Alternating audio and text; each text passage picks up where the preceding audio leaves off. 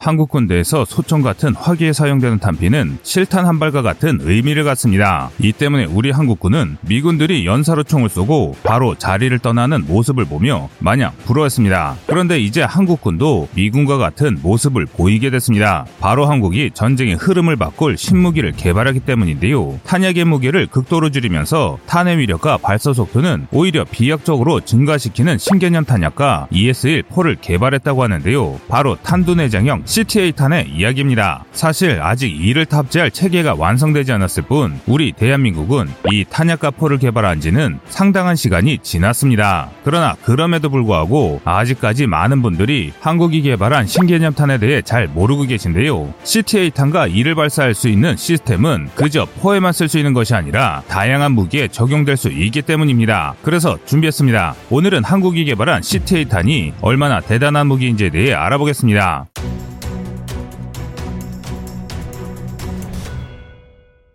군대를 다녀온 남성이라면 군대에 대한 본인만의 영웅담이 하나 이상은 있으실 겁니다. 저도 여러분들과 마찬가지로 그런 기억이 있는데요. 하지만 병가도 군종도 다른 모든 사람들이 공감할 만한 일은 그리 많지 않습니다. 하지만 군대를 다녀온 사람들의 병과와 군종을 막론하고 모두가 공통적으로 겪고 싶어 하지 않는 일이 있는데 바로 탄피의 수입니다. 탄피 바지를 끼고 훈련하다 발생하는 기능 고장도 짜증나지만 탄피가 사라지기라도 하면 그날은 지옥이 따로 없기 때문인데요. 특히 요즘 같은 같은 한여름에 같은 부대 누군가가 탄피를 잃어버렸다는 이야기를 듣게 되면 그 사람에 대한 원망은 하늘을 찌를 것입니다. 그리고 그렇게 탄피를 찾다 보면 대체 이 짓을 왜 해야 하는지 의문이 들고 인생에 대한 회의감이 몰려듭니다. 냄비 공장에서도 만들 수 있는 구리덩이에 왜 시간을 허비하고 있어야 하는 생각이 머릿속을 떠나지 않는데요. 그런데 이 증오스러운 탄피가 군인들의 삶을 획기적으로 개선시켜준 엄청난 발명품이라는 사실을 아는 이는 그리 많지 않습니다. 더 작고 가벼우면서 하면서 강력한 총알은 인류가 총을 사용하기 시작한 이래 항상 바라던 목표였습니다. 부피가 크고 무거울수록 짊어질 수 있는 탄약의 수가 적어지기 때문인데요. 탄약이 적어진다는 것은 그만큼 전투에 쓸 분량이 줄어든다는 말과 같습니다. 그래서 초창기 화승총 사수들의 탄약 보유량은 지금보다 훨씬 적었습니다. 둥그스름한 납탄의 구경은 20mm에 육박했고 이를 쏘기 위해 별도의 화약 주머니를 차했습니다. 장전 속도를 조금이라도 빠르게 하기 위해 화약과 총알을 함께 담아 담아둔 12사도라는 통을 쓰기도 했지만 이름처럼 고작 12발만 들고 다닐 수 있었습니다. 게다가 무게도 만만치 않았는데요. 일례로 유럽에서 사용된 초기 머스킷의 평균 구경은 19mm였으며 총 자체의 무게만 7kg이 넘었습니다. 총과 탄환을 장전할 때 쓸 꽂을 때 등 각종 장비를 합치면 그 무게가 거의 10kg을 우습게 넘어가는 것이었습니다. 이후 시간의 지남에 따라 종이포에 화약과 탄환을 함께 장전하는 종이 탄피가 나왔지만 비가 오면 쓰기 어렵고 쉽게 찢어진다는 단점이 있었습니다. 이런 문제들은 19세기 중반이 되어서야 해결됐는데요. 1871년 독일 제국의 전신인 프로이센과 프랑스가 싸웠던 보불 전쟁이 일어났을 무렵에야 황동 탄피가 쓰이기 시작했습니다. 이 황동 탄피가 사용되면서 총기의 위력과 편의성이 고도로 발달하기 시작했는데요. 탄피 덕에 충격이나 습기총을 쓰지 못하는 경우가 크게 줄었고 탄피를 탄티나 클립에 걸어 연발로 쓰기도 쉬워졌습니다. 또한 고성능 탄약이 개발되면서 무게까지 가벼워졌는데요. 이런 탄피의 장점은 대포에도 똑같이 적용될 수 있었기에 더 크고 강력하면서도 빠르게 쏠 수 있는 여러 속사포들이 개발되기 시작했습니다. 1차 대전에서 대활약을 펼친 프랑스제 75mm 속사포가 대표적인 예시라 할 수 있습니다. 그러나 그 다음 100년 동안 탄피의 형상은 그다지 변하지 않았습니다. 탄환의 재질과 형상은 물론 화약까지 크게 발전했으나 기존의 황동 탄피를 대체할 마땅한 기술이 개발되지 못했는데요. 이에 따라 총과 대포의 기술 발전은 점차 한계를 맞기 시작했습니다. 기존의 탄피를 이용하는 한 아무리 더 좋은 소재를 쓰고 각종 첨단 장비를 부착해도 총의 사거리와 위력을 올리는 것은 불가능했는데요.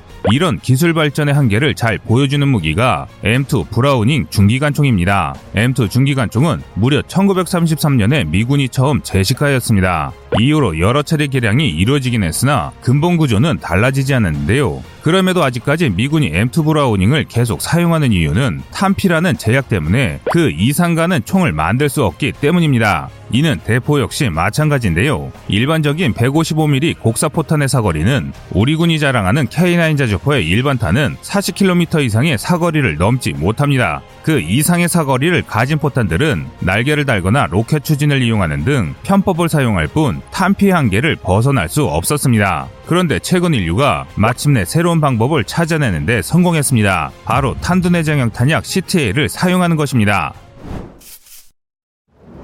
탄두내장형 탄약 CTA는 말 그대로 탄두 안에 탄환을 넣습니다. 탄피 소재는 플라스틱인데요. 발사 시 팽창하며 포열을 완전히 밀폐시키도록 설계되어 있습니다. 탄환을 탄피 안에 집어넣어야 하기 때문에 기존 탄환보다 직경이 커지지만 뾰족하게 튀어나온 탄두 부분이 없어져 최적은 30%나 감소합니다. 동시에 포구 에너지가 40%나 향상돼 사거리와 위력이 기존 탄에 비해 훨씬 강해지는데요. 이는 회전식 약실 구조를 채용하기 때문입니다. 회전식 약실은 원통 구조인 CTA 탄이기에 사용이 가능한 신개념 장전 방식입니다. 탄환이 장전되면 90도 회전해 총열과 일체화된 뒤 발사 뒤 다시 회전하는 방식입니다. 약실이 개폐되는 기존 장전 방식과 달리 포열이 내부와 완전히 차단되기 때문에 같은 화행량으로도 더 강한 출력을 낼 수 있습니다. 최초의 CTA는 1974년 미국에서 연구 개발한 25mm 포인데요. 온도 변화에 따라 탄도가 불안정한 문제가 있어 쓰이지 못했습니다. 이 문제는 1991년에 45mm의 시험 화기인 45M 911이 밀어넣기 방식을 도입 하며 어느 정도 해결이 됐는데요.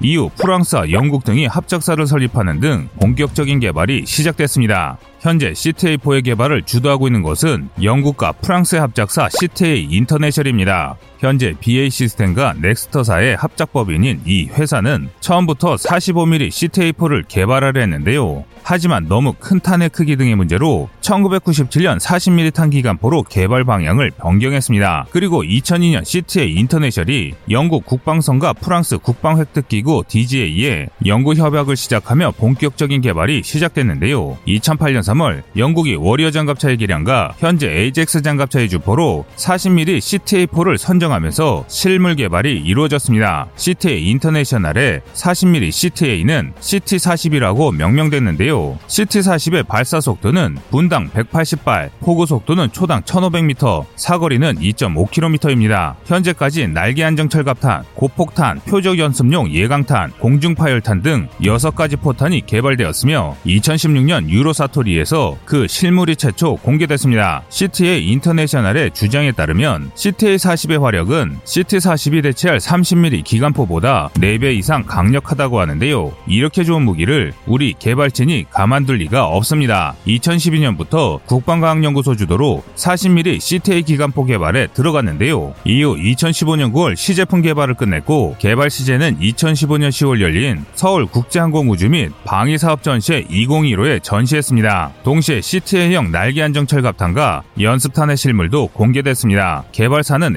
중공업으로 수차례 시험 발사 영상을 공개한 바 있습니다. 한국형 CTA4의 작동 방식은 CTA 인터내셔널처럼 회전식 약실과 밀어넣기 방식을 사용하는데요. 이 CTA 40mm포는 차기 상륙 돌격 장갑차에 사용될 예정입니다. 차기 상륙 돌격 장갑차는 기존 개발된 지 수십 년이 지난 AAV7과 그 개량형인 KAV를 대체하기 위해 개발되는데요. 최저가 탑재량이 크게 증가하는 것에 대응해 화력을 늘리기에 CTA4를 채택했습니다. 상륙 거점을 확보할 때까지 탄약의 재보급이 어려운 상륙 돌격 장갑차의 특성상 부피가 적어 탑재량을 늘릴 수 있는 CTA K4는 최고의 선택인데요. 현재 차기 상륙 돌격 장갑차의 개발은 순조롭게 진행되고 있습니다. 2016년 9월 30일 열린 방주위에서 상륙 돌격 장갑차 2 사업 추진 기본 전략이 의결되었습니다. 이후 상륙 돌격 장갑차 2를 2018년부터 2028년까지 국내 기술로 탐색 개발 및 체계 개발을 거쳐 전력화하기로 했는데요. 지난 2019년 서울 공항에서 열린 국제항공우주 방위산업전에서 이 무기의 소개 영상과 모형이 공개되었습니다. 그런데 한국은 다른 나라에서 개발한 CTA 탄보다 더 뛰어난 옵션을 넣으면서 이 때문에 세계 방산 업체들이 놀라고 있습니다. K-21 보병 전투차 개량 사업에서도 CTA4를 채택하려는 움직임이 있는데요. K-21에 장비된 K-40 기관포를 신형 40mm CTA4로 교체하겠다는 것입니다. K40 40mm 기관포는 K237 날개 안정 철갑탄을 기준으로 500m 에서 170mm, 1km에서 150mm, 1.5km에서 130mm 정도의 관통력을 가진다고 일반에 공개되어 있는데요. CTA4가 동급포에 비해 40% 정도의 포고 에너지 상승을 기대할 수 있다는 점을 생각한다면 단순 계산으로 1km에서 무려 210mm의 관통력을 확보할 수 있게 됩니다. 만약 이 정도 스펙이 나올 수 있다면 개량된 K21 장갑차는 북한의 2세대 주력 전차인 천마호를 압도할 수 있는 괴물 장갑차로 변하게 되는 것입니다. 그런데 이렇게 대한민국이 CTA4 기술을 발전시키는 동안 제자리 걸음을 하는 나라가 있습니다. 바로 일본인데요. 일본은 우리보다 훨씬 먼저 CTA4를 개발했지만 이를 채용할 계획조차 준비하지 못하고 있습니다. 일본은 1994년부터 방위성 산하 기술연구본부가 1994년부터 연구를 시작했습니다. 시장만큼 시제품 역시 빨리 생산됐는데요. 대한민국이 본격적으로 CTA4를 연구한 2012년보다 무려 10년이나 앞선 2002년에 50mm 89경장 기관포를 시제품으로 개발하는데 성공했습니다. 개발된 시제품의 포시는 무려 4m에 달했으며 포고 속도는 초당 1100m, 발사 속도 분당 800발의 목표를 달성했는데요. 이후 2003년에는 차량용, 2006년에는 보병 전투차용 기관포의 연구가 시작됐으며 한국이 개발을 시작한 2012년에는 CTA 대공포를 개발하기 시작했습니다. 우리가 개발한 CTA4와 같은 40mm 기관포의 시험 영상을 공개하기도 했는데요. 그러나 그게 다 입니다. 일본 특유의 소량 생산에 따른 단가 폭증, 국방 예산 정책, 해공군 집중으로 인해 CTA4는 채용되지 못했습니다. 이를 탑재할 수 있는 신무기 개발 일정 자체가 아예 없어졌습니다. 이에 따라 한국이 본격적으로 CTA4를 양산할 2020년대 중반이면 일본과 한국의 기술 격차가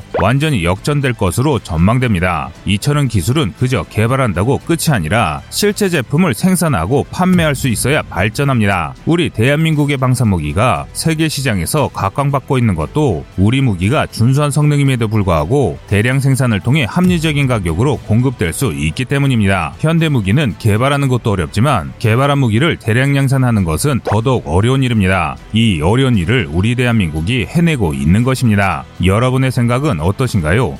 시청자님의 현명한 의견을 댓글로 남겨주시기 바랍니다.